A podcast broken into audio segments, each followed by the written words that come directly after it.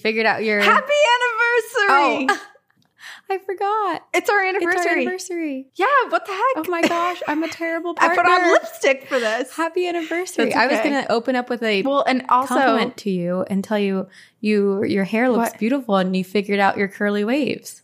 not entirely, but I got some really good tips. Here, I should give credit where credit's due, actually. Let me tell you, uh, we got a few responses from people who had listened to the episode where I was like, I don't know what to do Yeah. with my hair. And both Kate and Bridget had messaged me and gave me tips. And one of the things that's been really helping me is that I think I was drying my hair a lot before, and now I keep it soaking wet with a bunch of like product Mm. and stuff in it in a little Turbie Twist towel for like 20 minutes. And look, it's, It's, helping. so it looks great. It looks like you braided your hair. Thanks. Now it's still a little bit wet. It's drying it. slightly. So maybe it will be even curlier by the end of this. Lovely. But it's, It's our, our anniversary. anniversary. It's our five year Five podcast anniversary. years. It is also now your wedding anniversary of sorts. Yes. I know you guys are technically We're celebrating, celebrating October, October, right? 3rd, our Mean Girls Day, because we cannot get in the way Yes. of our anniversary, of course, Corinne. Right. Yes. Yeah. And you still have to share your anniversary with something else. Of course. So at least Mean Girls is, Yes. yeah, an excellent film from mm-hmm. our early developmental years. I can't believe we've been doing this for five years. Five years. whole This is Two Girls, One Ghost. Girls, one ghost. Here are your ghostesses. That is Corinne, and I am Sabrina. Hi. We are on YouTube, so please come watch us. This is you can. I almost said live, but it's not Huh. live. But it's recorded. You Yeah, can see no. our faces. It could feel live Yeah. though. Yeah, right. you can see into our homes a little bit. If there's any ghostly Mhm. paranormal activity while we're recording, it will you will be able to see it, which is really um scary but cool Yes. for you guys. And something that's really exciting that Corinne and I wanted to talk about on our five year anniversary is Mhm. We've been doing this for five years. We absolutely freaking love doing this, but we were like, yes. how do we revamp? How do we get with the times and get some excitement behind the podcast and do something new? And so we have a new format. Yeah, there are some There are some changes happening. And I think part of this is because the way that we lived our lives five years ago is different than the way Yeah. we live our lives now. So Sabrina and I were thinking about all of the times that we've said, Oh, I wish I could add more information. I feel like I'm cutting so many important things out of the story to fit it into the amount of time Yeah. we have. And the desire to do multiple parts for certain episodes. And then also, we're, you know, not listening to two hour long episodes Yeah. that often anymore. We seem to be gravitating more towards like 30 to 60 minute long episodes ourselves Yes. as podcast digesters. uh, just consumers in the market in general. Like, look at TikTok. People like the quick, digestible bites. And so we were like, as much as I know two and a half hours of podcast content is exciting, I'm sure it's also a bit daunting for people who are listening. So we were like, let's Mhm. just create more content and have shorter episodes. So moving forward, every Sunday is going to be a researched episode, but only one of us is going to be researching. So I will decide to do a topic like demons or demonic entities or something like that. And I will spend an episode telling Corinne about the demon I chose. And Corinne will share a listener story related to that. And maybe it'll be a two parter. Mhm. And then, you know, we'll kind of just, it, we're basically going with the flow. We're going to see how this works.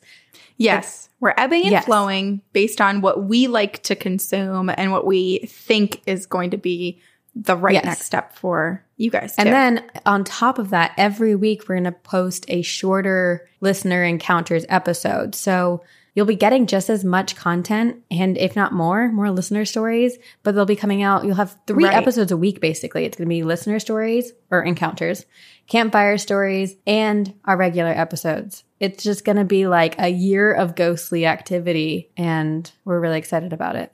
yes, three episodes a week. Holy, crap. Beje- bejesus. Holy vagi- vagina. Holy Holy vagina. vagina. That's what I thought you were going I don't know what I was going to say, and I, I think it was trending towards holy vagina, but I think I course corrected, and then you helped me just go back to what I was saying. Holy mackerel. Well, we're really Yeah. excited. I think that it allows us a little bit more creativity too for you and I in what we kind of struggle with in our current episodes of wanting to add all of this extra spice, but trying to rein ourselves in. And now we don't have to. We're unleashed, baby. this Corinne and Sabrina Unleashed. Unleashed. September on Yeah. is when we're going to start Sunday researched episodes, Mm-hmm. Tuesday campfire story. Well, I guess technically Tuesday live campfire stories, and then we post them on Yeah. Wednesday. And then we'll have our encounters being posted as Yes. well. Be lovely. Be great. Big things, baby. Yeah. And speaking of, this is an encounters episode and it's our anniversary. Mm-hmm. So what did we decide to do? Uh, whatever we wanted. Our favorite stories, yep. the the best ones that we could find, the ones that we get excited about. I did have I- had pitched that we do most haunted because I obviously those are my favorite stories. But then so this is the perfect combination of most haunted and most terrifying and the things that we like. And I even picked you might be surprised, Exactly. I may have picked a um happy heartwarming one. Wow. I picked a couple with you in mind too. Oh. because I was like, this is our anniversary. So it's what's mine is yours and what yours Yes. is mine, right? This is what a partnership it's like is we about. share exactly. We'll do the most haunted sometime in October when it's spooky Oh. season. We'll we'll get you that encounters that you're looking for. Oh, for. well, October, if you haven't already heard the news, the rumor on the street, it's not even a rumor, we're verifying it. Mhm. October is going to be a month of only talking about demonic entities and possessions and dark, terrifying Yep. things. So get excited. yeah, Get I'm your getting ready. crystals. Woo. Feel like I need to do some like stretches and stuff. you know, we're about to be embark on this horrifying marathon all of the month of October. on this terrifying journey with us. Please, God, please. don't leave me alone with Sabrina.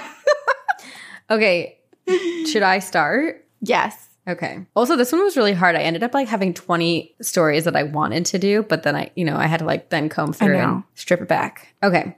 Which doesn't mean that we won't hear those Oh, other. we will for sure many. hear them. Okay. Yeah.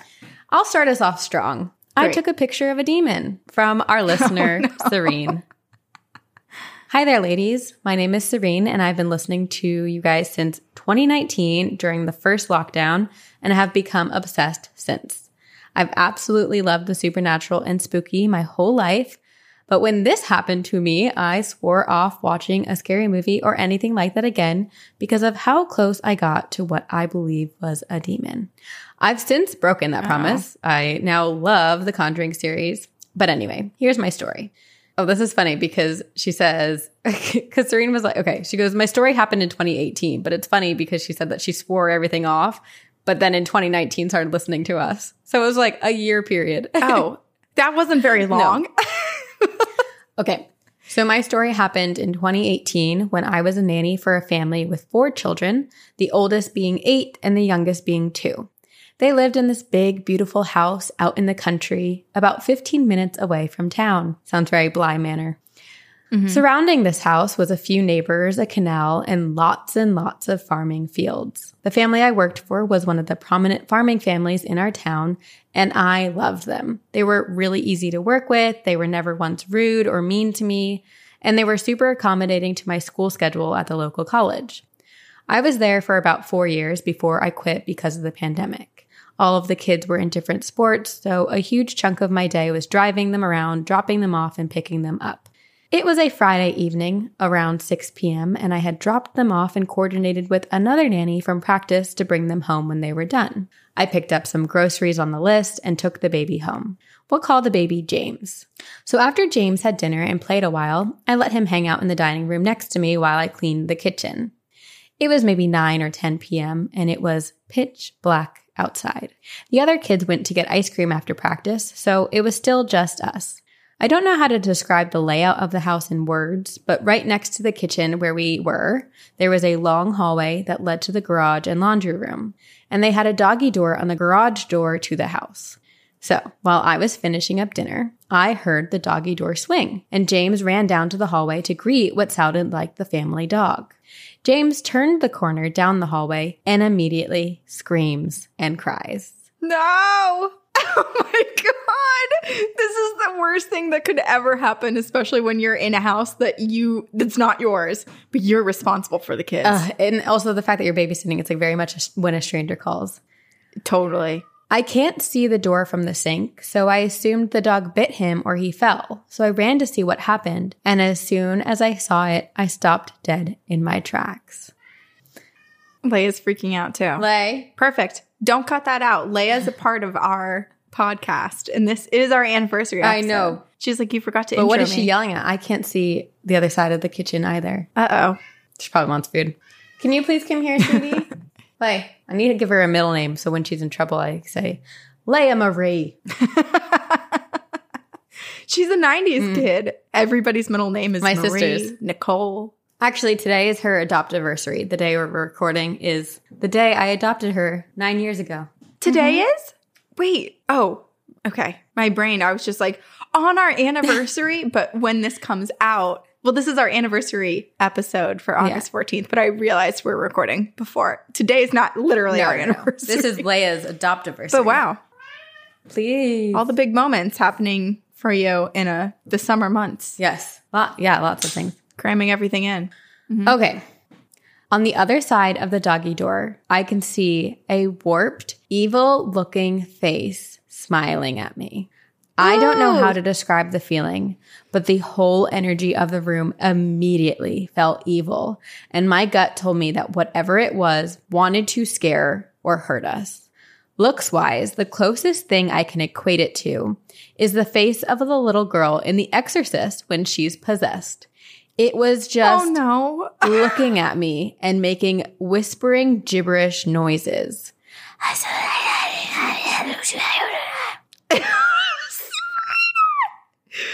that made it so scary. if I were a turtle, I'd be completely in my shell. I'm know, trying to be right now. How do I insert myself into my body? That would be so cool if humans could do that. Just suck our heads in. I scream and grab the baby and run back towards the kitchen. I was so scared to be turning around and not seeing if it comes in. I've loved Jesus my whole life, so I told the demon thing, You are not welcome here. God is with me and he's going to protect me over and over again. I started singing and screaming any worship songs and then quoting any scripture that came to my head. LOL. I could see it moving, but it wasn't coming in. So I decided to make some kind of plan, trying to keep it out. I decided to take a picture. I ran to the door. I locked it. I shut the doggy door. I put the baby down, count to five, and I did it. I don't know how much I'm remembering right or if I was just super scared, but I could swear the closer I got to the door, the worse it smelled.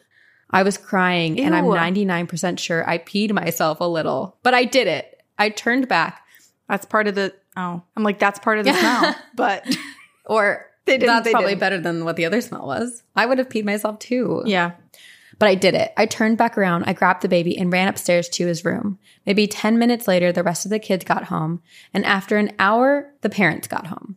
I called my dad and asked him to pick me up because I was terrified of driving alone in the dark country after that. So I ran to my dad's car, le- leaving mine behind, and I get out of there. I called the mom the next morning and she told me, forget about it. Don't tell the kids. Which freaked, What? freaked me out even more. She didn't sound surprised or Ew. scared. So did she already know? And also, that feels a little threatening. Don't like, tell d-. You forget about what you Yeah. saw. It's like, okay, well, why are you protecting this weird demon creature? And also, I have questions as to what the excuse was that night, leaving her own car behind. She, I mean, maybe she was Because just, as a Yeah, I family- guess- I, don't know. Wouldn't you say, why is my babysitter entering another vehicle and leaving her own car here? Maybe she was just like, I just want to ride home. It's dark and scary. I don't know. yeah. Anyway, I seriously contemplated quitting that weekend. My parents told me I should, but I didn't. I honestly don't know why I didn't. But I stayed for a little more than a year after that. The energy never went back to normal though, and it still felt wrong. I would hear running upstairs when I was alone. I would do laundry and come back to see the front door was wide open. The baby wouldn't go near the glass doors at night, and the mom never brought it up again. It's been a few years and I'm a teacher now, but sometimes I forget about it until I see the picture on my camera roll. I truly believe the Lord protected me that night from something evil. Anyway, thank you for reading. I'm no writer, but I know you guys will be able to do the story justice. I've attached the photo. And I hope it doesn't scare you guys as bad as it scared Oh. me. Also, something funny, I've shown this photo to self proclaimed skeptics of the supernatural and made them believers. Serene. Okay, are you ready for this? Yes, we'll have to. We'll have our editor Aiden insert the photo into this video too. oh my god! Ew! Ew! Ew! Oh no, no, no, no, no, no, no. Wait. Oh my gosh, I have to look at this in the folder too. I don't know why I'm doing this to myself because it's disgusting just seeing it the way that you put it up it's to the camera. horrifying. But holy crap, this is like Bride of Chucky. This It is does look like exorcism. Chucky. Wait, I'm confused. Remind me how to. So it's a doggy How door into taken? the garage. So I think the garage light is on, and there's like that plastic doggy door screen. Ew, it's so so gross. It also kind of looks like it almost looks like clown painting Oh, by the, the, like, big by how lips. much the really big, too wide like- to be natural. It looks like someone took yeah, like a Joker lips. Totally. The and the eyes like ruffled almost- hair. Yeah. Oh the longer I look at it, the worse I do not gets. like this. I know. I feel like I'm gonna faint. this is disgusting. That's two episodes in a row, Wow, Corinne, this where was a I've bad made one. you nearly faint. Oh my god, I know. This is. I mean, I don't know what to say. I think we should end the end the whole The podcast end. here because I think we're all just going to be haunted now. Yeah. So, what the hell? Okay, the fact that the baby saw it too. I mean, we know Yeah. children, especially young children, are open and susceptible way more than most adults in terms of seeing the the paranormal, the supernatural. And so it makes sense that the baby did, but if she had ever thought like, "Oh no, what I saw must have been trickery, my imagination in this dark house at the end of town." Eh, that was disproven in the moment because she was reacting after the kid had already reacted, which is so so scary. It sounds like this went on for a long time, enough for Serene to stop, grab the baby, run back to the kitchen, have to like figure out a plan, grab her, Serene, grab her phone, take a photo, go run towards the door, lock the door, like close the doggy door, and run upstairs. Like that's like a whole. Because I feel like often when you see something dark, it doesn't stay there for long enough where you can stop and take a photo and do Mhm. all of this. But it was just there, taunting right. her and the baby. Totally.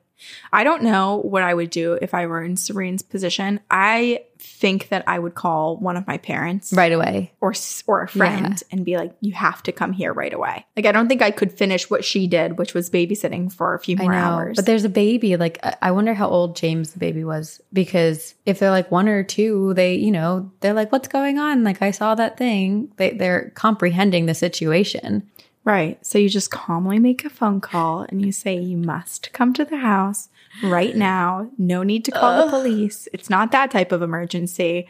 But if you have some black tourmaline, if you have some cedar and salt or what have you, bring it over because it's got to be exorcised. Oh no. Uh oh. Corinne, hello? Sabrina, I can hear you. Can you hear me? Corinne? Oh no.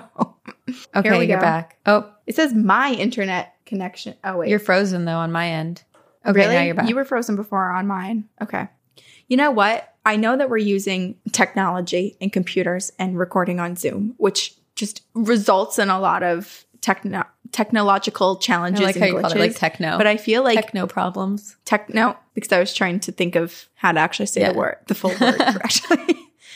but I feel like you and I have been pretty fine for the past two months of recording on Zoom. And of course, Until as soon as you show this photo, mm-hmm. We got the message, Sven. We will move on. Got Next it. story. thanks. Next story. Should I do something nicer? I don't know. Okay. So I was more thinking of what are the favorite topics? What are my favorite things to search in the Mhm. inbox for? And so I chose four different topics, a story associated with each of them. And the one I'm about to say has to do with fairies, with fae. Oh my gosh. Okay. Okay. This one's so good. Oh, God. okay. Okay. This is from Olivia.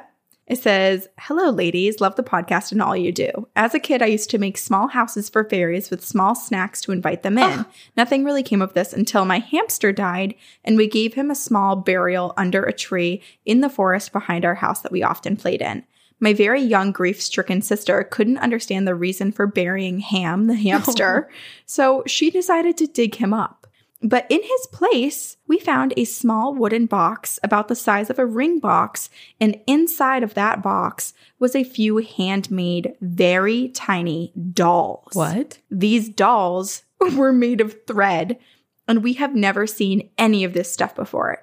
It was very strange since we had just dug there a few days before, and as kids, we thought, of course, the fairies were leaving us gifts, so we took them in. but they were just a little too creepy to play with. So we put them in the drawer. About a week later, we went back to the grave and found another gift. This one was a small bag that was about the size of my child palm, and in the bag were very small black beads. Less interesting gift for us, but they felt very strange to us, like the vibe of them was off. After we found more and more gifts in the grave over the next few weeks of time mostly bags of beads or little trinkets that didn't really mean anything to us as children. And then one day we went to the grave and we found more dolls in a larger box, but this time it was dozens of dolls, all giving off this terrible energy. Wait, this is so and the forest around us started. It's so creepy, right? You're not supposed to make friends with the Fae. Ugh. The forest around us started to feel dark, almost as if we weren't alone, even in the middle of the day. We felt eyes on us, like something was peering around the trees, looking at us. We took these gifts to my mom, and this was the first time we told her about this, and she felt the energy too. Yeah. The look on her face made us uneasy. It was the look of fear and discomfort. She made us return everything that we were given by burying it in the grave again. Years later, I dug up this grave that we had left undisturbed in the forest, but everything was gone, not even a trace of the gifts or our poor hamster. Not sure if this was the fairies or something in the forest behind our house, but it was very strange. I still have a few more beads, but that's it. Thanks for reading my story, Olivia. Olivia. Okay. I'm I so want to in my mind there are two versions of this story. The mm-hmm. Fae or Mm-hmm. a child predator who saw these two children playing out in the woods and started leaving gifts for them in this grave and Mm-hmm. was trying to lure them into the forest or I don't know, was getting some type of sick, I don't know, pleasure out of watching them Right. open his gifts. I don't know. Well, it is it is strange because it's like originally I'm thinking, oh my gosh, this is this is so the Fae, you know, the little tiny dolls, like they're they're Fae, which are oftentimes well, there's many Yeah. variations, but we think of them as these smaller creatures, oftentimes in fairy tales and whatnot. So it makes sense the little tiny dolls. But then at the same time, if you're thinking about they made the fairy homes and fortresses. So if there was someone watching in the woods, they'd be like, oh, let me make them little dolls for their little fairy hmm. house and village. But at the same time, why why would you ever dig up someone's dead hamster if you were watching this in the woods and then put other stuff inside? Why would you ever assume that someone would dig up their hamster that they had just buried a few days prior? You know, like I it's an know. odd series of events. It almost makes me think, is this some sort of ritual that the Fae or whatever creatures, spirits are around do for other animals? Mm. Like maybe this Oh, that's hamster. nice. And then they just, these kids happened upon it again when digging it up and then b- basically like disrupted this ritual. And so then it opened the door for the Fae to actually truly make contact with the Oh, kids. or the Fae kept getting mad way. that they were taking it, which is why there was like negative energy around it later. Mm, I like that version. mhm. That's a sweeter version, but I don't know. There's something malicious about it that makes me feel uncomfortable.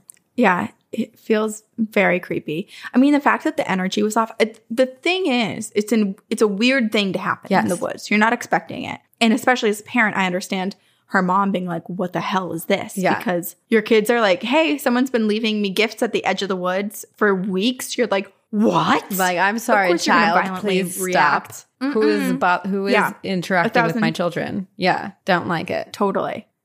So I understand that, but then yeah, there's just the whole thing is odd. I kind of think it's the Fae. Uh, I don't know. Either way, it, it makes me uncomfortable. So I, I, I'm left with a feeling of um, displeasure from the story. Yes. Yeah. Okay. You didn't like it as much as I did. No, I love it. I just feel bad for Hammy the hamster. I do Where bad. did Ham go? Yes, I do. I, I like the version that you pitched because it makes me think that the Fae are out there giving these deceased beloved pets like a really beautiful memorial and passing, which I think is kind. Oh. But then the idea of Yeah. I was thinking more Avatar style, where it was like they're carnivorous Oh. and they took the body of Ham to eat and like left a little trinket of like, thank you for giving me your flesh. Because Oh Ham was gone. So okay, so that's dark. Just kidding. hmm. It wouldn't be an episode of mm-hmm. Two Girls One Goats, let alone an anniversary episode, without our disturbing ideas. okay. Oh, this is a good one. Okay. Yay. They're all good. I love how excited we get about reading people's I know. encounters. Okay, this one is so good. It's from our listener, Natalie, and it is called I Pulled Something Out of My Wall. Oh, these are so good. I love these stories. Whether it's paranormal or not, finding shit in your walls is so You're not gonna like this It's one. the most interesting It's not okay. in the way Shit. that you're thinking, and that's what I love about it. Okay. Hi, Okay. girlies. My name is Natalie, and I live in Melbourne, Australia. I have recently started listening to your podcast, and I am obsessed. I have a lot of love for spooky stories and ghost encounters, so your podcast has molded a special place in my heart that I never knew had been deprived of until now, which I love. So nice. I'm trying so hard to catch up to your most recent episodes, but I'm currently at number 38 because I don't want to miss anything if you reference back to earlier ones. I'm not sure if you've covered sleep paralysis yet, but wow, we do I have a story for you.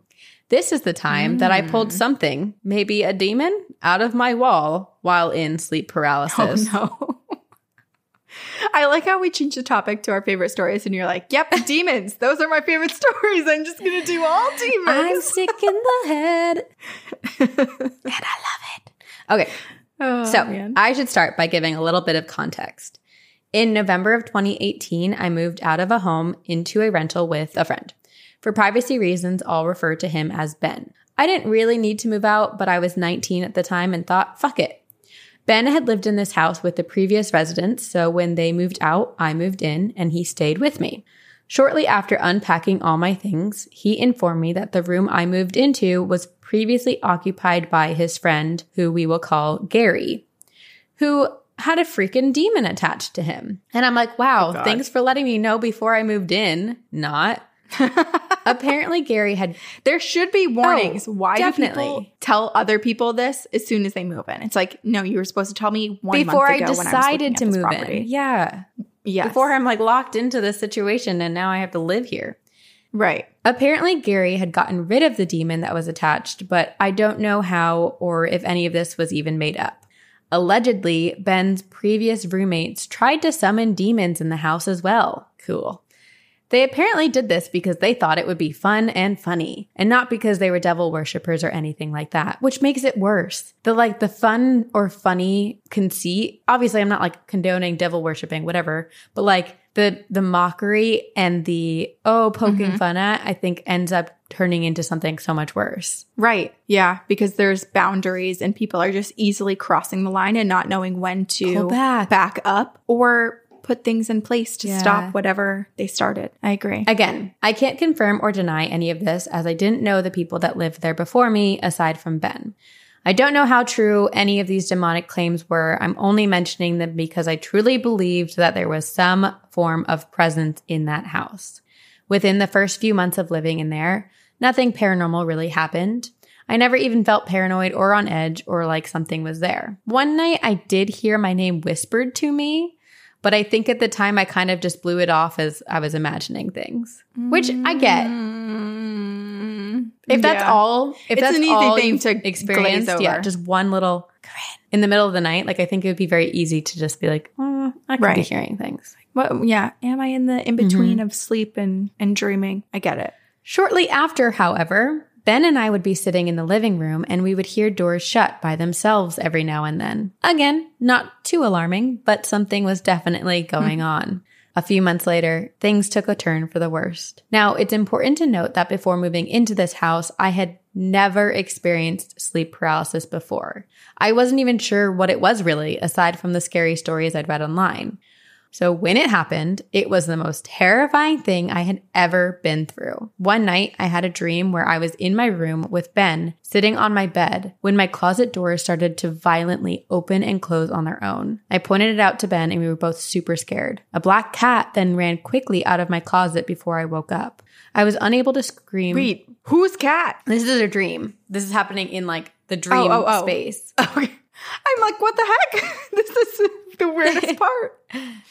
Okay. But I mean, you could argue that this is happening in the dream space, or it's you're in a dream like state and it's all happening. You don't really know. Mm-hmm. I was unable to scream or move my body when I woke, aside from my arms for some reason. I was lying on my back and I remember looking up only to see that there were many, and I mean many, hands reaching out of my fucking wall behind my headboard. Oh, oh no, no, no, no, no. No. Ooh.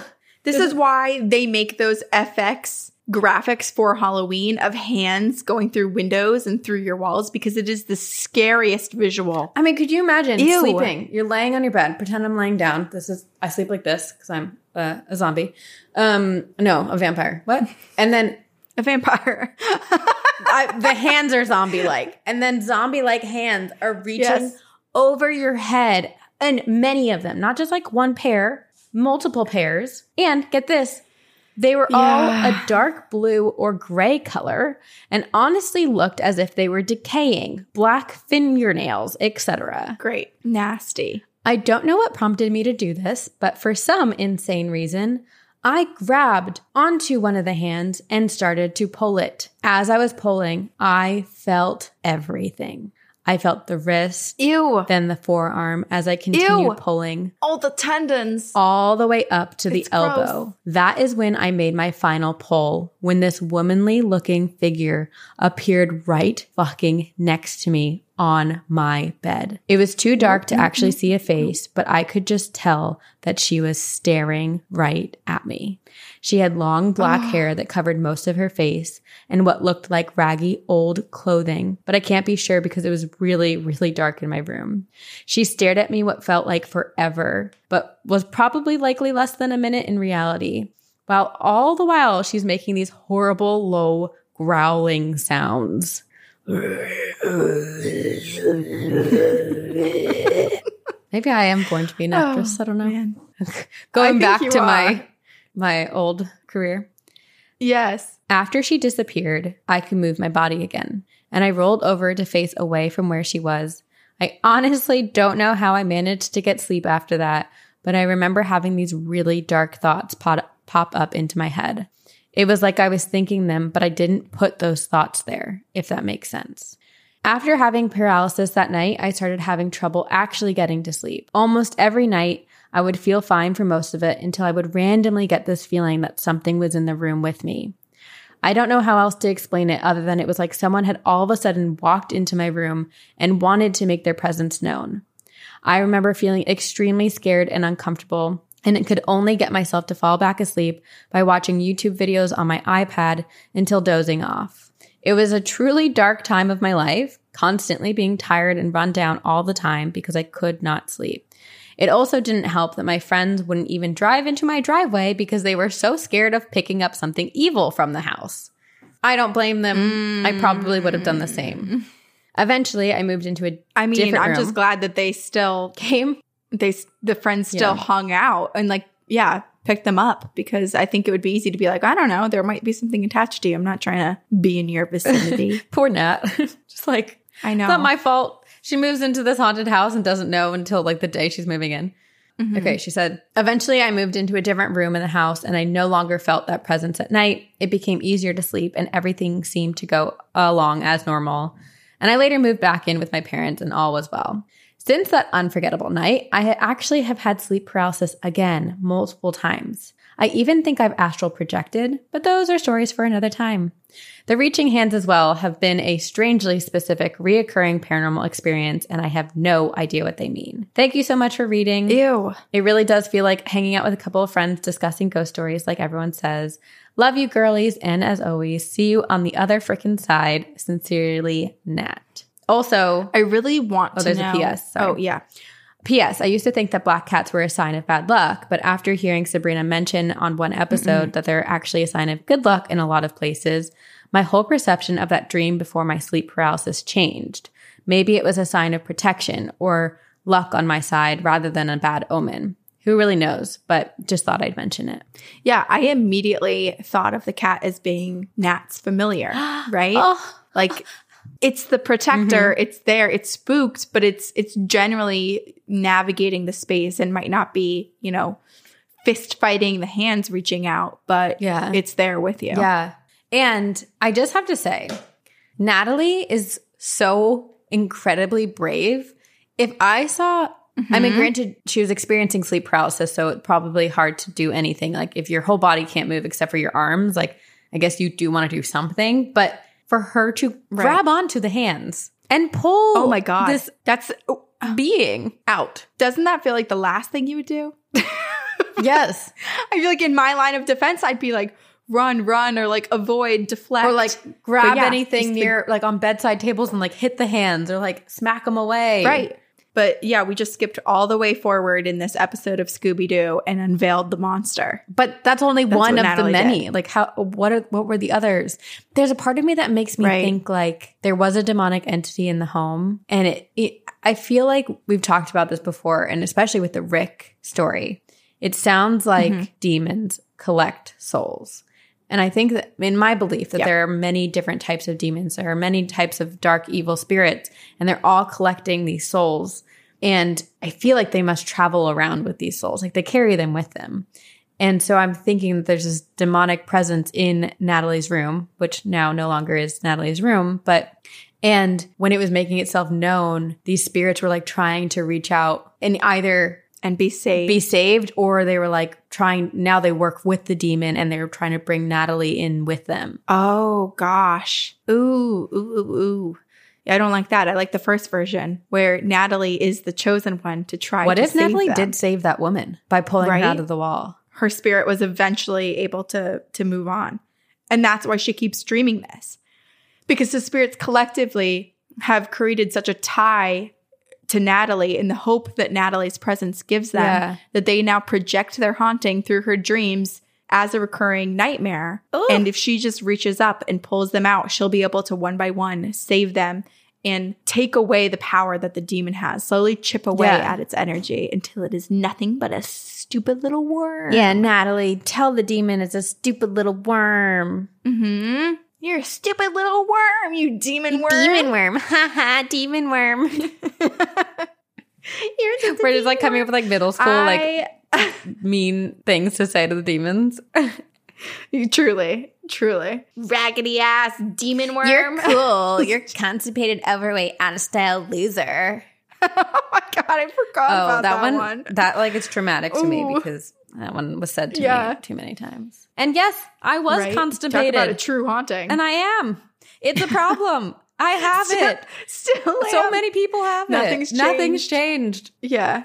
I like to think that this story, while extremely terrifying and the sleep paralysis that I would never want to experience, I like to think that if this were rewritten in television today into a comedy, that the demons coming out, they're like little demon hands grabbing. I like to picture just like some five year old with an iPad walking down the hallway, just like fist bumping them or high fiving them, just still staring at his iPad as they go by. Kind of like whack a mole, not paying but with attention. demons. yeah, right. It's like no big deal. It's just the demons in the hallway.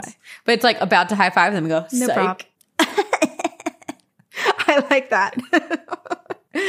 oh, Oh gosh. Well, you know what else I like? Got to rewrite some of this stuff so we don't have nightmares. yeah. Okay. I have one. It's called The Demon in a Burning House. yes! And it is horrifying. okay. Okay. Can't wait. This is my favorite. This is the best. I love it. Happy anniversary. Thank you. What a, what a this great gift. Demon stories. demon story. This story has never been said aloud, nor has it been mentioned over again after this. Oh incident. first to hear it. I used to be a firefighter in town. I'd like to keep hidden due to this incident that happened with my friends and I who worked at the same station. It was around 3:10 a.m. and a fellow firefighter and I were working trying to catch up on some sleep since we had been going to call after call all night. We were woken up by dispatch telling us that there was a fully engulfed house and we immediately sprung into action. It took us about 10 minutes to get there because it was on the outskirts of our town. And when we got there, we saw this two story house up in flames. Everyone was outside and perfectly safe, being that they were all the way across the street, or so we thought. So the fight began. It was so incredibly hot that we had another fire department from the next town over come and help us, and we took turns fighting this fire. After we realized that we weren't going to be able to save the house, we decided to go on the defense and protect the surrounding buildings by dousing the ground and nearby walls with water to prevent it from spreading. As we make entry, my buddy and I went in and tried to see if there was anything that we could save item wise for the family. As we went into one room, we noticed the crib and something inside of it. Heartbroken, we noticed an infant that was no longer able to be saved, but we still tried our best. Oh my gosh. At this moment, and I can only speak for myself about this next part, I immediately felt a burst of rage and anger come over me. As my buddy says, We need to leave, I acknowledge him. I turn around, and in the back corner of the house, that is easily visible through the massive hole where the wall used to be, I see something staring back at me with nothing but a cheek to cheek smile with no eyes. Ugh. I immediately panic and rush out of the house. I toss all of my gear to the ground and I start to hyperventilate. To this day, I have no idea what I saw, but if you read my last story, then you'll understand why I was so terrified, which uh, clearly I guess we need to read last story. Later that month, after taking a much needed break, I turned in my badge and equipment and told my chief that I couldn't handle the stress anymore and that I wished them the best. And to this day, I still have nightmares about that night. I knew the family. They had no infant child. Stay spooky, ladies. It was the demon fucking with them, making them think that there was a dead child in the burning house and then smiling cheek to cheek when saw the demon. Isn't this freaking try not to swear, but it's so messed Oh up. my god. I'm I was not expecting that last Yep. sentence and it is so horrifying just thinking about the horror like the tragedy and like the the the heartbreak of seeing this baby in a burning home and realizing you can't Right? save them and that it's too late.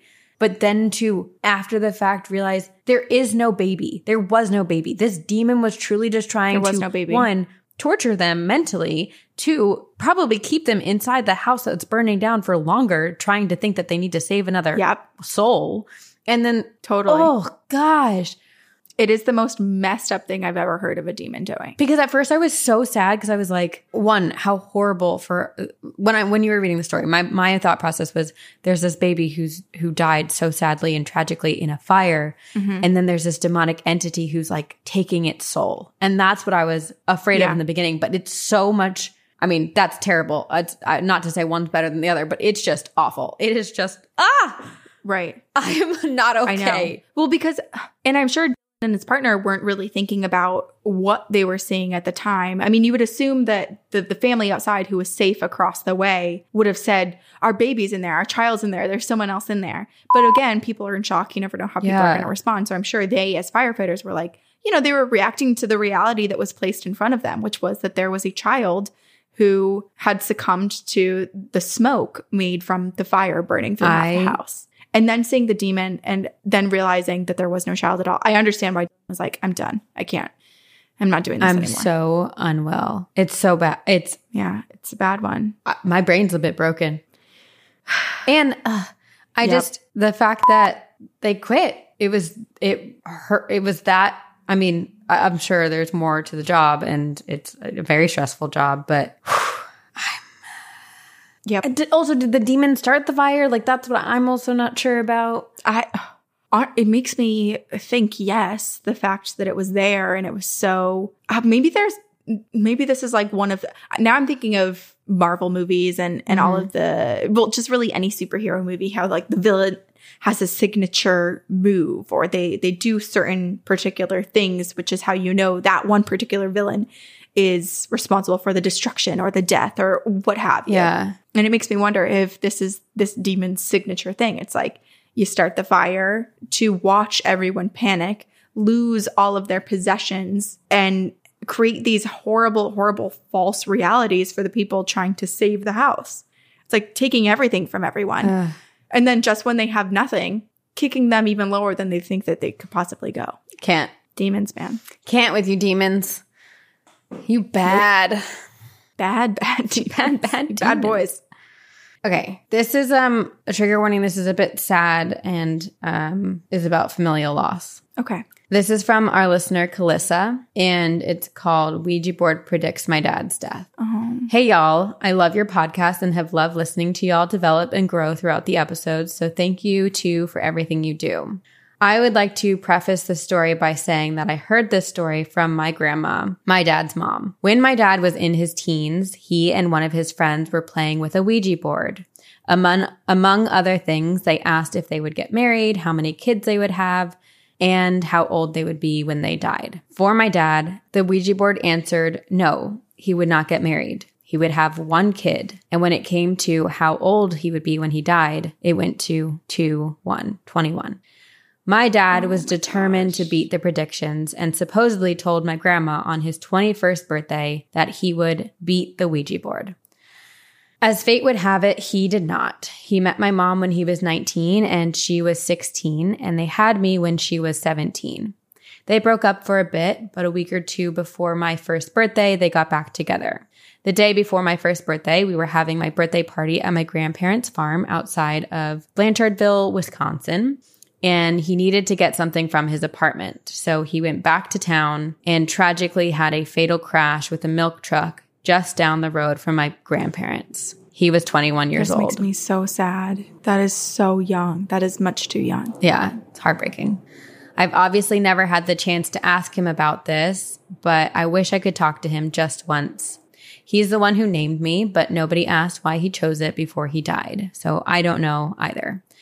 We had family pictures taken the week before, and they are some of the only pictures I have with and of him. Um, I've attached them below in case y'all wanted to see. I also have lots of ghost stories from growing up in my grandparents' house that was built in the 1800s, but I'll save those for later. See you on the other side, ladies. Kalissa, like Melissa with a K.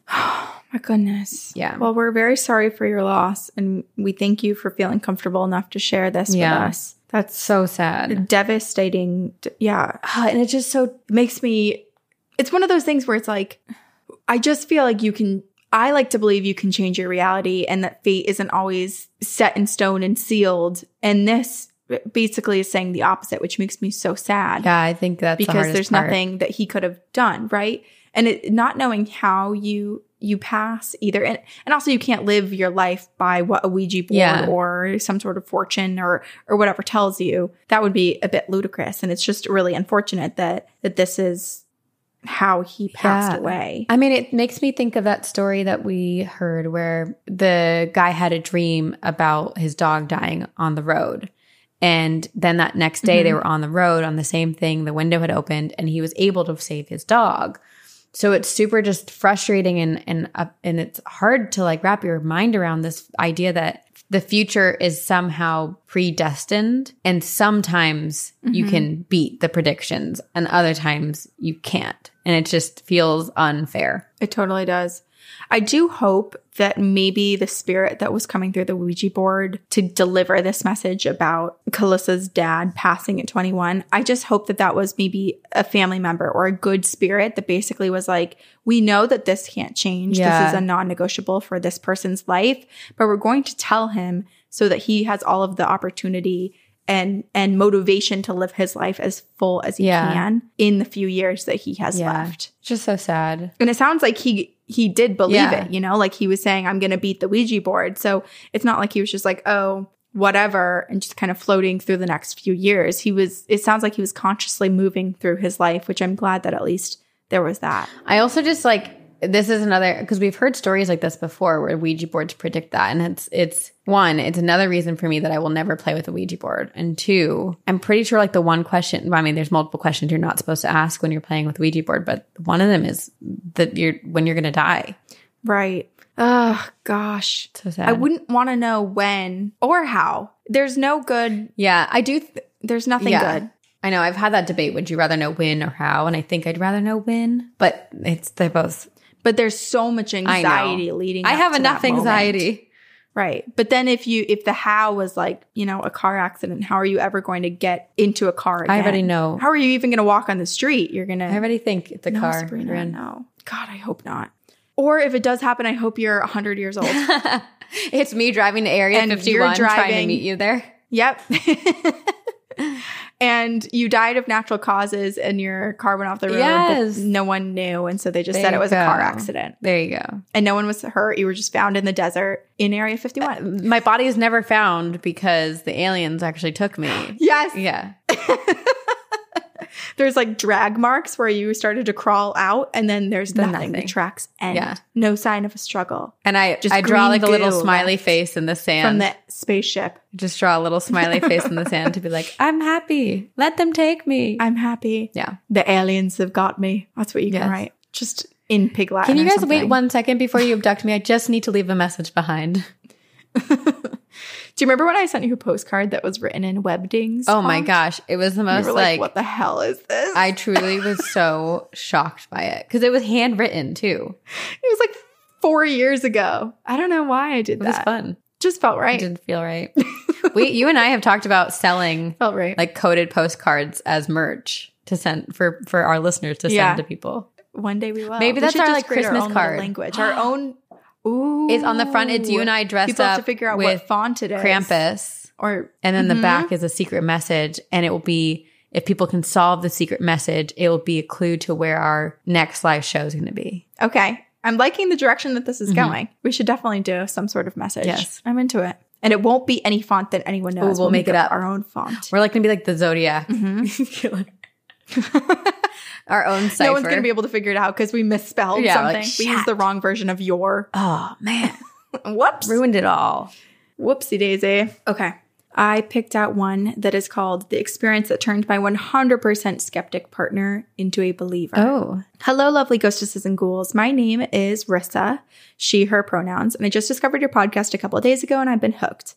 Uh, this was pretty recently sent in. So, a new convert. Welcome to the triangle, Rissa. welcome, welcome, welcome, welcome. I've always been obsessed with everything paranormal since I was little, and I'm so excited to have found a community who just gets it. I'm going to share two experiences today, but I will definitely send another email in the future or hopefully share another story on campfire stories. Please. The first, yes, the first experience I want to share still kind of stumps me. Don't worry, this one is extremely heartwarming and brought me a lot of peace. I'm just not sure what to really call it. Let me get on track. On September 9th, 2016, my father lost his two year battle to stage four brain Oh, cancer. My dad and I have always been very close, and he was my very best friend. A couple of months after he passed, I had gotten home from work around 2 p.m., and no one was home. Since I'd gotten off early, I decided that I was going to go take a nap, and as I was falling asleep, my body felt like it was buzzing or vibrating. I was like 90% asleep, and I remember thinking, hmm, this is weird, and I continued to drift off. I woke up, or so I thought, and the buzzing was still present, but fading away, and I heard my dad's voice. He was calling for my mother. Oh, So I sprung out of bed. I looked around my room and it was daylight, but I kept thinking, Am I still asleep? Am I dreaming? And I've always had very conscious thoughts while dreaming. I walked out of the room and I looked down the hallway that went to the living room and I started walking towards the living room and then the hallway started to stretch. I started to run and then I jumped and I landed in the living room. Everything looked normal. Here's the layout. Walking into the living room from the front door, we had a huge window to the left and the hallway was to the right. If you kept walking straight, there was a dining room that connected to our alleyway kitchen. My parents' half bath was connected to the end of the kitchen and their room connected to the half bath. And then their other bedroom door led to the same hallway. And in this hallway was my room, my brother's room, and a bathroom. So it's kind of a loop around situation. I looked down and I saw my dog, but it was the puppy version of oh. him. He was excited and he was barking. And I asked him if he had to go potty and to be let outside. So I go to the sliding glass door that was in between the dining room and the kitchen. And when I closed the door behind me, I look to my right and my dad is standing right there in the doorway of the half bath. He looked healthy. He looked beautiful. He was waving at me. He was smiling, but it wasn't scary. And he had this warm smile that he always had on. He was wearing his favorite outfit, a Michigan pullover, blue jeans, and his nice boots. Dad, I ran towards him with open arms and tears in my eyes. He said, Hi, Goop, Oh. my nickname that he gave me. But the closer I got, the more he deteriorated. Oh. His type of cancer affected almost everything about him. The closer I got, the sicker he got, and he still kept his warm smile. I remember grabbing onto him and hugging him as tight as I could, and I kept saying, Please don't leave me again. You can stay with us. I don't want you to leave. I kept begging him to stay. I felt him hug me back, and he just kept saying, It's okay. You're gonna be okay. Everything is okay. I love you. And I just kept sobbing into his shoulders, and I left, I felt myself levitate as if he were carrying me back Oh to my, my bed. We eventually got in bed. Whew, I have chills. My back is freezing cold. We eventually got back into my room And keep in mind, I'm still crying into his shoulder and I can't see anything, but I just knew that he was bringing me back to my bed. He laid me down in the same position that I woke up slash fell asleep in. And when I woke up in real life, I faintly heard his voice saying, everything is going to be all right. When I woke up, I jumped and sat in the corner of my bed in the wall, like when you wake up from a falling dream. I was totally freaked out. I should also note that my dad passed in the house, and I fully believe that it was him visiting Yeah. me, reassuring me that everything will be okay, like he always did. I've attached some photos of my dad to give reference, which his smile really is like the kindest, most look. beaming, warm smile. Like Marissa describes. Oh. A photo from when he was healthy and a photo a year into his chemo. He'd want to be remembered by his first photo, but I feel like the second one really captures his spirit as well. Yeah, just twinkling eyes. Wow. So. Oh, that's so beautiful. It's so sad. I know. He was just there. He was so, oh. He was truly. Okay. And then a not heartwarming second story that, that was sent. Okay. Okay, second story. This one's a bit longer, so bear with me. I'm going to call this one The Box.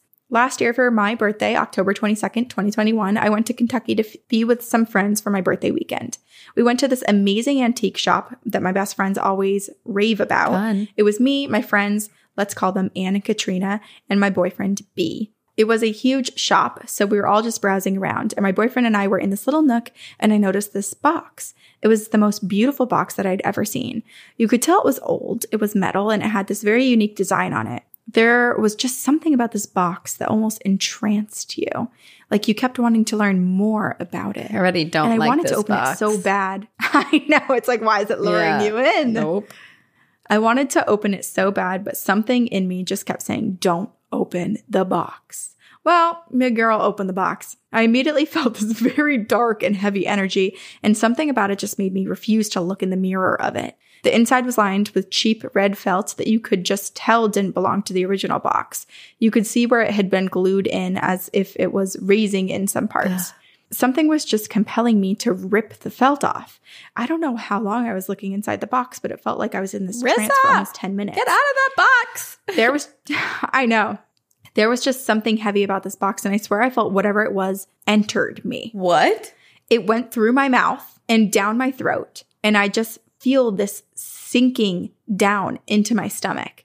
The only way I can describe it is if it it felt like a tear a teardrop shaped sinking down my throat and resting into my stomach, just very heavy. I hate this. I shut the box and I turned to B and I told him to open the box and tell me if he felt anything. He looked at me and told me that he had already opened the box and felt something heavy hanging from his throat down into his stomach. I freaked out. Anne and Katrina came over to the corner shortly after that and asked if he had found anything cool. And I told Katrina to open the box. I love how Rissa's just like, everyone's going to be haunted if yeah, I'm haunted. we're all in Everyone this the together. I am like shrinking and hiding behind my microphone now. I know. I I know. I totally have pit and I can't believe this is like in a public sweating. place. Like there, it's all just happening in this antique store. in the Casual possession at the antique shop. four yep four people getting haunted Okay. um she did immediately closes it and says ooh i didn't like that Anne also opens it and says she felt nothing Because yeah, because And the other people reaction got it was- off for you. i know Rissa writes her exact reaction was opens box looks for a second says cool and closes it what a lucky bitch Yep. After we got back to her apartment, my boyfriend Katrina and I were all talking about what we thought and felt when we opened the box, and we had all experienced the same thing. Later that night, we were all hanging out in the living room, and it was reasonably late, around 2 or 3 a.m., and B said that he had seen a shadow in the hallway.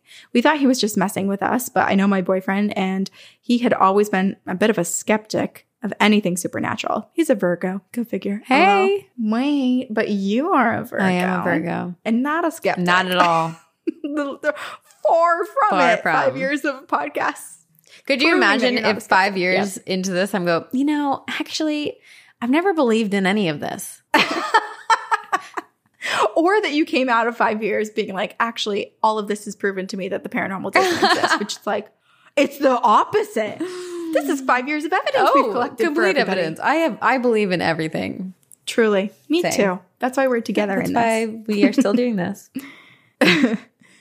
Okay, so he's a skeptic, but the look on his face and his experience that he had with the box were the same as ours made me believe him. Nothing else happened that night, and we went to bed. On the way back to my house, B and I were fighting a lot. We never argue, maybe bicker here and there on occasion, but we were just fighting and being nasty towards each other. Very not like us. I went to work the next day, and he had stayed up all night. I'd gotten off work early, and I was in a pretty good mood. It was a beautiful day, and I felt bad about our arguments, which I honestly couldn't and still don't really remember what they were even Mm. about. I got home and I asked him if he'd wanted to go for a hike since the weather was so nice, and he agreed, and we both started to get ourselves ready.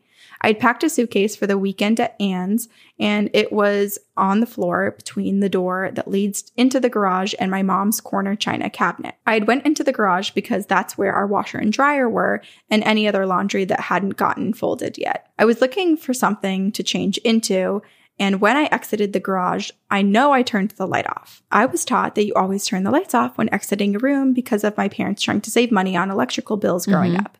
It's basically a reflex at this point. So after I left the garage, I turned off the light. I decided to look into my suitcase that was on the floor, and while I was searching through, I heard some Oh, music, no. like a music Ooh, box so unsettling. I hate that sound. Especially given this context. I know. I know. I know. It makes me wonder if the original box was a music box and had been kind of reconstructed with felt or something. know. And it's haunting them now. I know. Like freaking classic paranormal scary movie Yeah. material, right? I'd never heard that music in the house before. I thought B had turned on the TV in my room and I was getting annoyed because, like, we're supposed to be getting ready to go hiking, lol. Except when I looked up, I found out where the music was coming from. My mom apparently had a music box in her china cabinet and I saw it spinning. I got instant creeps and chills, but before I freaked out, I needed to try to find a logical explanation. I looked down at my suitcase to see if maybe the corner of it had hit the the cabinet nudged it a little bit, but nope. There was a good eight or 10 inches between the two. I couldn't think of anything else that would have made it go off. I didn't even know that my mom had a music box. I ran into my room and I tried to explain to B what had just happened, and he thought that I was messing with him, and I told him to come out to see if it was still playing. So, of course, it wasn't. I roll. And I was showing him where it was coming from, and I realized something. The garage light was on. I froze, and B asked, What's wrong? And I said, I shut off the light, babe. He looked at the garage and he was like, Really? You sure? And I looked at him and I said, I am 100% sure. Usually, when I try to pull a fast one on him, I crack up and I start smiling or laughing, but I was serious. Yeah. And he said, Okay, let's just get dressed and leave. So we did. We usually go to park. We usually go to one park to hike, but for some reason, I had the idea to try this new place. We Googled a few parks near us and found one, I kid you not, called Spirit Sanctuary.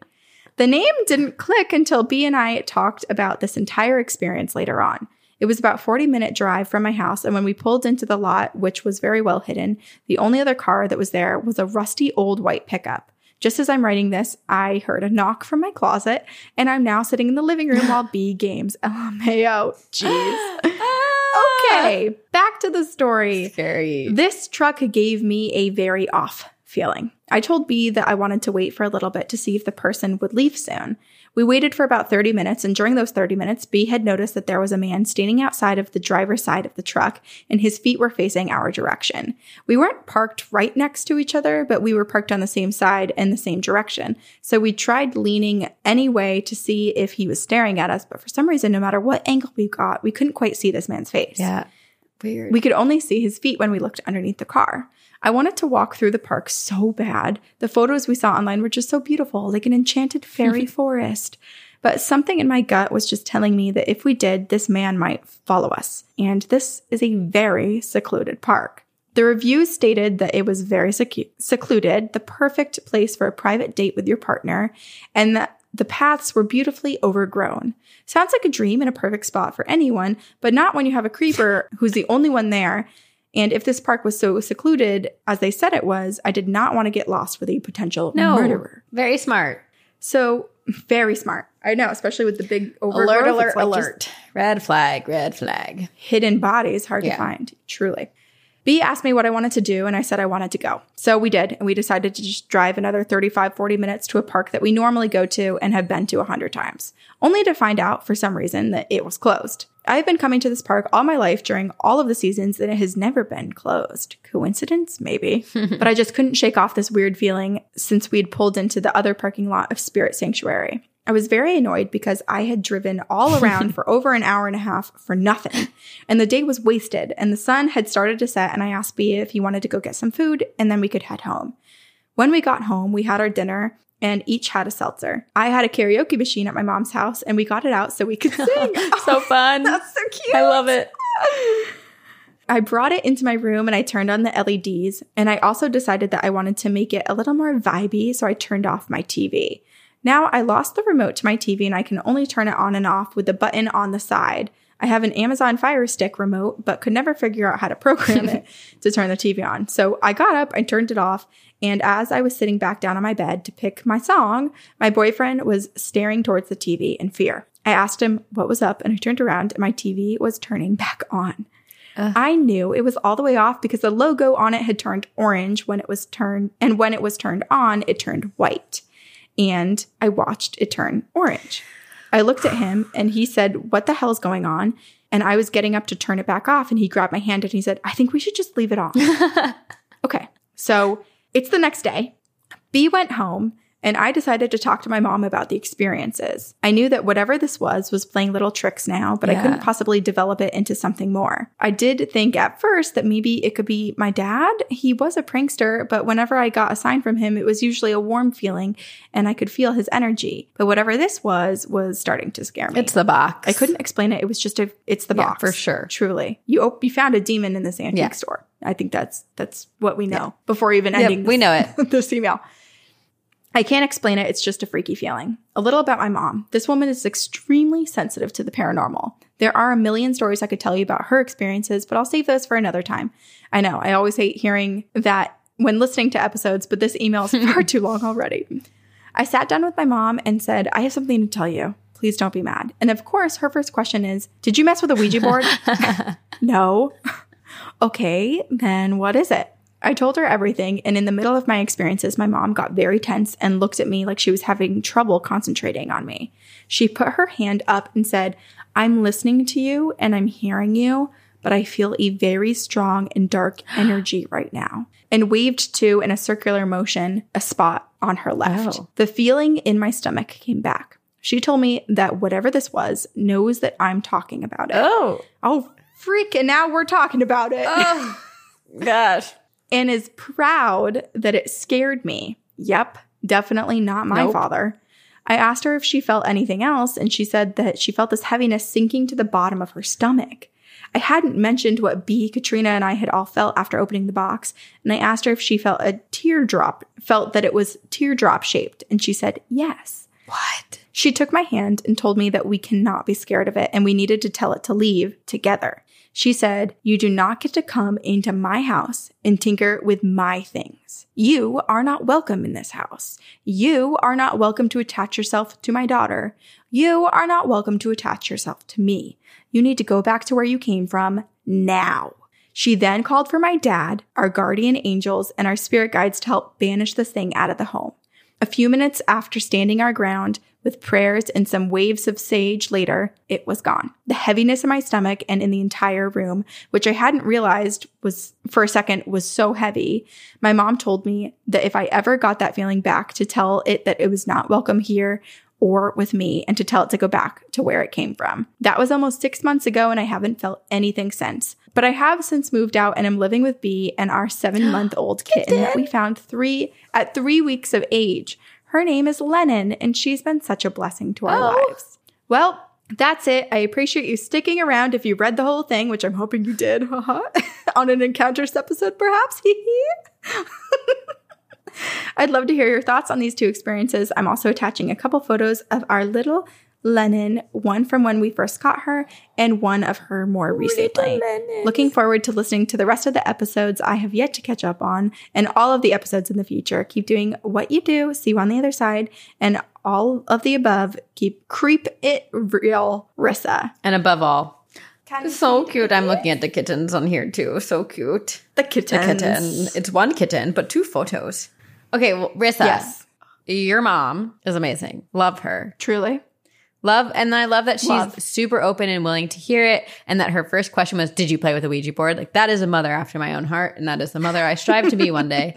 But that she could feel it and, and What's so curious to me is that all of them, aside from the one friend, had that exact same feeling. And even Rissa's mom, who didn't open the box, but just talking about it, felt that like traveling down into the bottom of their stomach. Right. The description of the Yeah. feeling, everyone reacted exactly the same way. Which makes me wonder because it's not really a possession then. It's more like this entity is just like latching itself onto people. Like it's almost like putting its mm-hmm. tentacles around and like take it being like, this is a target. So yeah. it sounds like B and Rissa haven't experienced anything now since moving in with each other. But I do wonder, Rissa and her mom did this thing of like, you are not welcome here. But what about the others? What about B? What about the other friend who did experience things? Right. Do they still have Yeah, I do wonder. experiences? Ugh. I also wonder about the man in the park. If that man, because Rissa was saying that her and B, no matter how much they were moving around, whatever angle they got at, they couldn't see the man's face, but they could see his Yeah. feet. And so, Weird. and it sounds like the feet were facing him. So it wasn't, I mean, he could have been like squatting and crouching That's for some terrifying. reason. But also, another part of me thinks, is this, was that person who owned the van hiking? Hmm. And what they were saying was actually the entity watching them? I don't know. I don't like it. I don't. And then what is this box? I know, it's like, horrible. I do wish that they could have found out. It's one of those things about antique stores. It's so hard to actually know where anything comes from. I mean, sometimes there's Mm-hmm. records, but I just want to know, like, Sometimes. did you get this from a estate sale? Did what? What is the story and whose was it and why is it haunted? Right. Yeah. And who has it now? Yeah, And what's been happening in the antique shop since that box has come in? You know, it's one of the things where like I would be tempted to call the antique store and be like, oh, has there been weird behaviors, weird things happening, and you don't know what antique was brought in that contributed to that? Here's my suggestion. I think it's that box because now we're all haunted. should we call the place? Uh, yeah, we need Rissa to tell us where it is. Also, I just love that her and her mom call upon her I dad know. for protection really nice. because he just seems like the kindest, warmest person. I mean, the fact that he carried her in her like dream visitation, like sleep back to her bed too. Yeah. It's just such a paternal, loving, parental thing to do. It is nice. And I like that he's he's there. He's teaming up with all the guardians and the angels to protect his family. Yeah. yeah. Yeah. Okay. We both have nicer oh, ones We to end do, with, right? yes. We're lifting everybody up after Yes. There's actually all of these. You know, a lot of commonalities between some of our stories because there's like the basement light or the garage lights, whatever it was. And now mm-hmm. this one has a fire in it. oh gosh, okay. Okay. And a whole lot of demons. A whole lot of demons. You asked for demons, and I was like, no. And then we ended Demon up with a demon episode anyway. I guess we love demons. Okay. This is from our listener B, and it's called How My Angel Sister Saved My Family from a Fire Set by a Ghost. Hi, ghosties. I wanted to share with you guys a story of how fate slash teenage angst and the spirit of my sister saved my family from tragedy. So this story takes place when I was 16 years old. It was a Friday night and my little brother and I were supposed to spend the night at my grandmother's. Having recently gotten my license and a taste of sweet freedom, I had no desire to go. Usually my parents would have forced me, but for whatever reason, this night they told me I didn't have to. I ended up going to my school's football game and coming home fairly late. And for context, my house at the time was three stories. My parents lived on the top, our kitchen and living room was in the middle, and my brother and I lived downstairs. When I got home, my parents were already in bed, so I went down to my room and fell asleep. It was around midnight. I was peacefully sleeping and dreaming away when suddenly my dream switched to this angelic, beautiful blonde lady running towards me, screaming, Wake up, wake up, wake up now. My oh body gosh. jolted awake and black smoke was billowing into my bedroom. Horrified, I got up and placed my hand through the door to see if it was hot. One of the actual useful things I learned in school, lol. It was not. So I opened the door to the entire hallway, seeing that it was enveloped in smoke. I held my breath and ran up the stairs where I saw a fire atop our kitchen stove. I hastily grabbed the fire extinguisher from under the kitchen sink and put out the fire. Fortunately, the fire was contained and has only burned a few of the upper cabinets. Once the fire was out, I sprinted upstairs to check on my parents who were fast asleep. I obviously screamed at them and made them come downstairs. We then saw that somehow all four burners of our stovetop had been turned on to the highest setting. what the? On top of that, oh my god! a wooden cutting board that my parents had gotten from their honeymoon in Italy had been sitting on top of the burners, slowly burning, which is what caused all of the black smoke. It seriously must have just Ugh. caught flame a few minutes before the dream lady woke me. To this day, we have no idea how the burners got turned on. My parents had ordered takeout for dinner that night since both my brother and I were gone, so the stove had not been turned on all day. My home was 100% haunted, so the only thing we can think of is that some sort of evil spirit was attempting to harm us, or maybe a poltergeist spirit thought it would be a prank. No, that's not a prank. Obviously, our smoke detectors were not working, and my parents asked how I was able to wake up, and I told them about the lady in my dream yelling at me, telling me to wake up. We collectively came to the conclusion that it was my sister who passed away before I was born. So while something evil was trying to harm us, the incredible love of an angel sister woke me up and allowed me to put out the fire before it got worse. Ooh, My brother I also chills. I know. My brother also suffers from horrible asthma, and we thank God that he went to my grandmother's house that night, or he may not still be with us. Moral of the story do not make your 16 year old daughters go to their grandma's house on a Friday night. Do make your 12 year old son go to the grandmother's house on that Friday night and check your damn smoke detectors. Thanks for all you do. I'll write in more spooky stories about the haunted house later. Best B. Wow. Oh my gosh. Yeah. How lucky was that that she was awoken by Yeah. her sister and has that guardian who can say, I like that the sense of urgency. It wasn't just like a you need to wake like, up now. It was like a rush, like panic. Like you literally need to wake up this very Which second. again proves to me your life depends that on the it. dreams dream world you are so close to the Mhm. paranormal realm that there is a shield that lowers when you're in this like subconscious state the fact that she was having another dream and all of a sudden it like switched and there's this woman running at her being like wake up wake up wake up oh It just make me wonder how the hell this happened. Because part of me was thinking, I mean, before learning that the brother was at the grandmother's, which thank goodness yeah he was, it it made me wonder if if he or honestly could have been one of her parents, like were they like possessed in the middle of the night and sleepwalk Yeah. and did this did the deed for this demon. But it sounds like people all remembered their dreams and probably would have known. So it's just really Yeah. strange. and it sounds like the This house is- was already haunted so like they they have reason to believe that there was a spirit doing Mhm. this there's also a version and i'm not saying that this is the version but it is a, a Person on the spirit who's like the same spirit that Oh. ran to be in the dream is like trying to you know test out their abilities and accidentally turned on all of the burners and was like oh my god what have i done oops. Oh no. like a panic, panic, panic. Oh, run into Yeah. her dream. yeah. Oh my god. But I do love that- Well, yeah, because I, I'm assuming that the cutting board was already on the stove and just the burners were turned on. But it would be very strange if the cutting board was also placed on. it does kind of sound like it wasn't there originally Yeah. which makes me think it's a bit evil. Also, it's right. My brain immediately went to like this wood is special wood. It's blessed, or it's you know, it's from the Vatican or something. And there's this demon that's trying to destroy the wood that will be able to destroy it Yeah. before.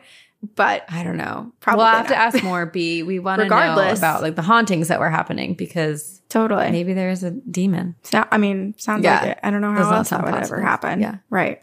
Okay. I have one to end on that is a little bit lighter as well. Okay. It's called, well, I picked it because Chester Pets and Cats for You. It's called My Last Goodbye from My Furry Friend. Hi, ladies. I love the podcast. Two Girls, One Ghost is the only spooky podcast I will listen to, even if I have to listen alone. My boyfriend refuses to listen to anything Aw. spooky. Guess what? Mine too.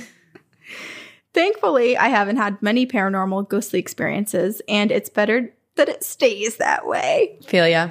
However, I do have one story about the final visit from my cat after he passed away. I will keep this brief. When I was two years old, my mom and I adopted a cat. He was a black cat with white paws, and we named him Socks. Stop. the cutest. So cute.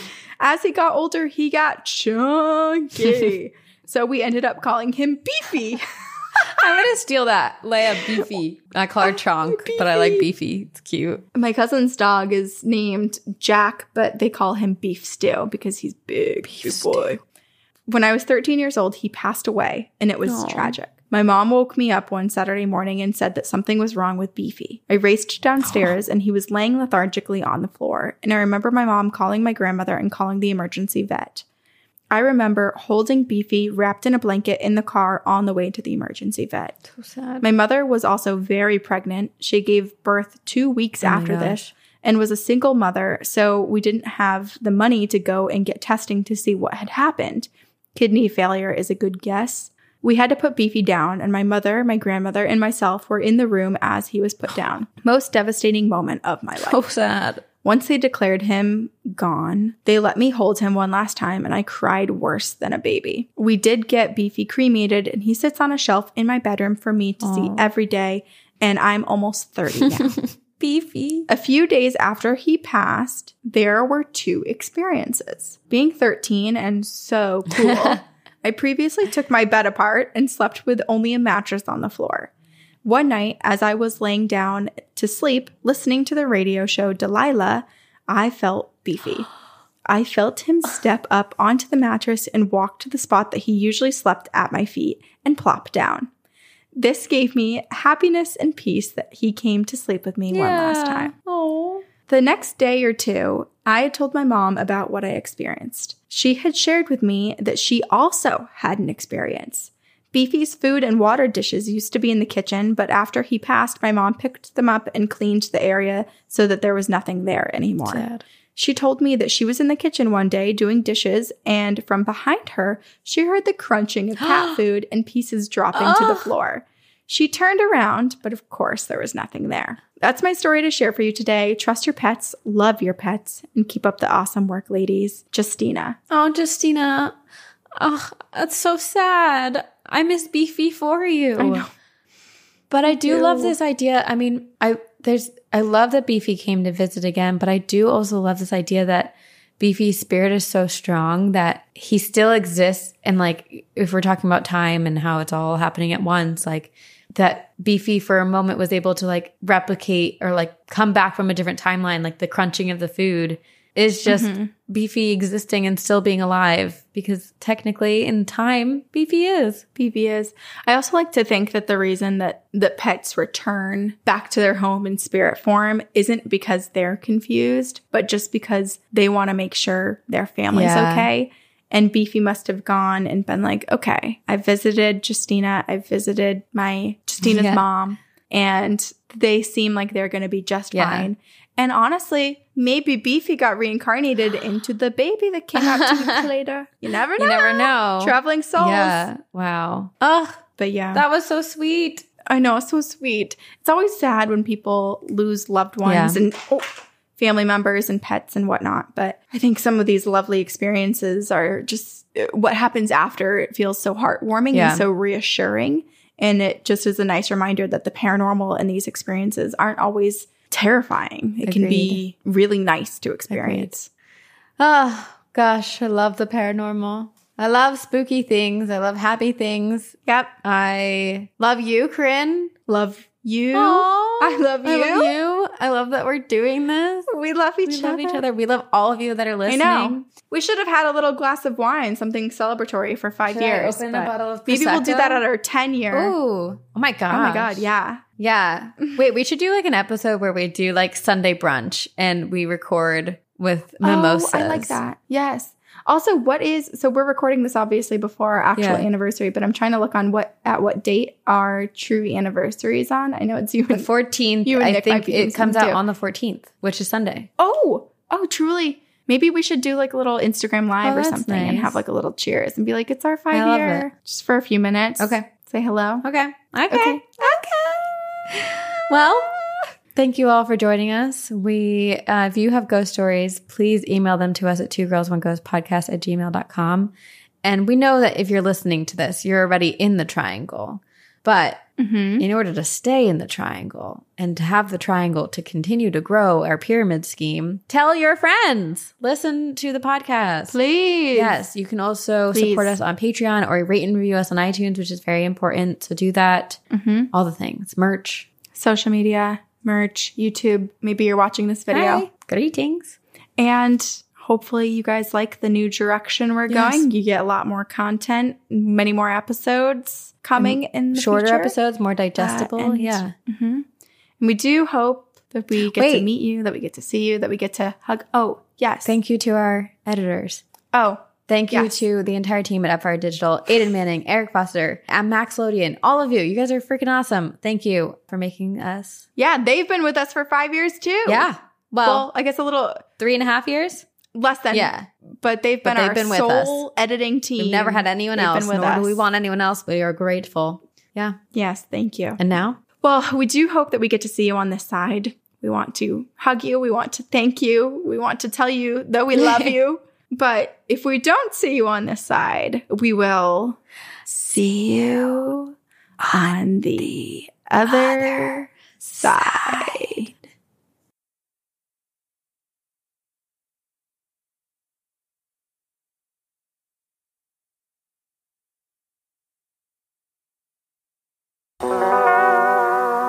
Thank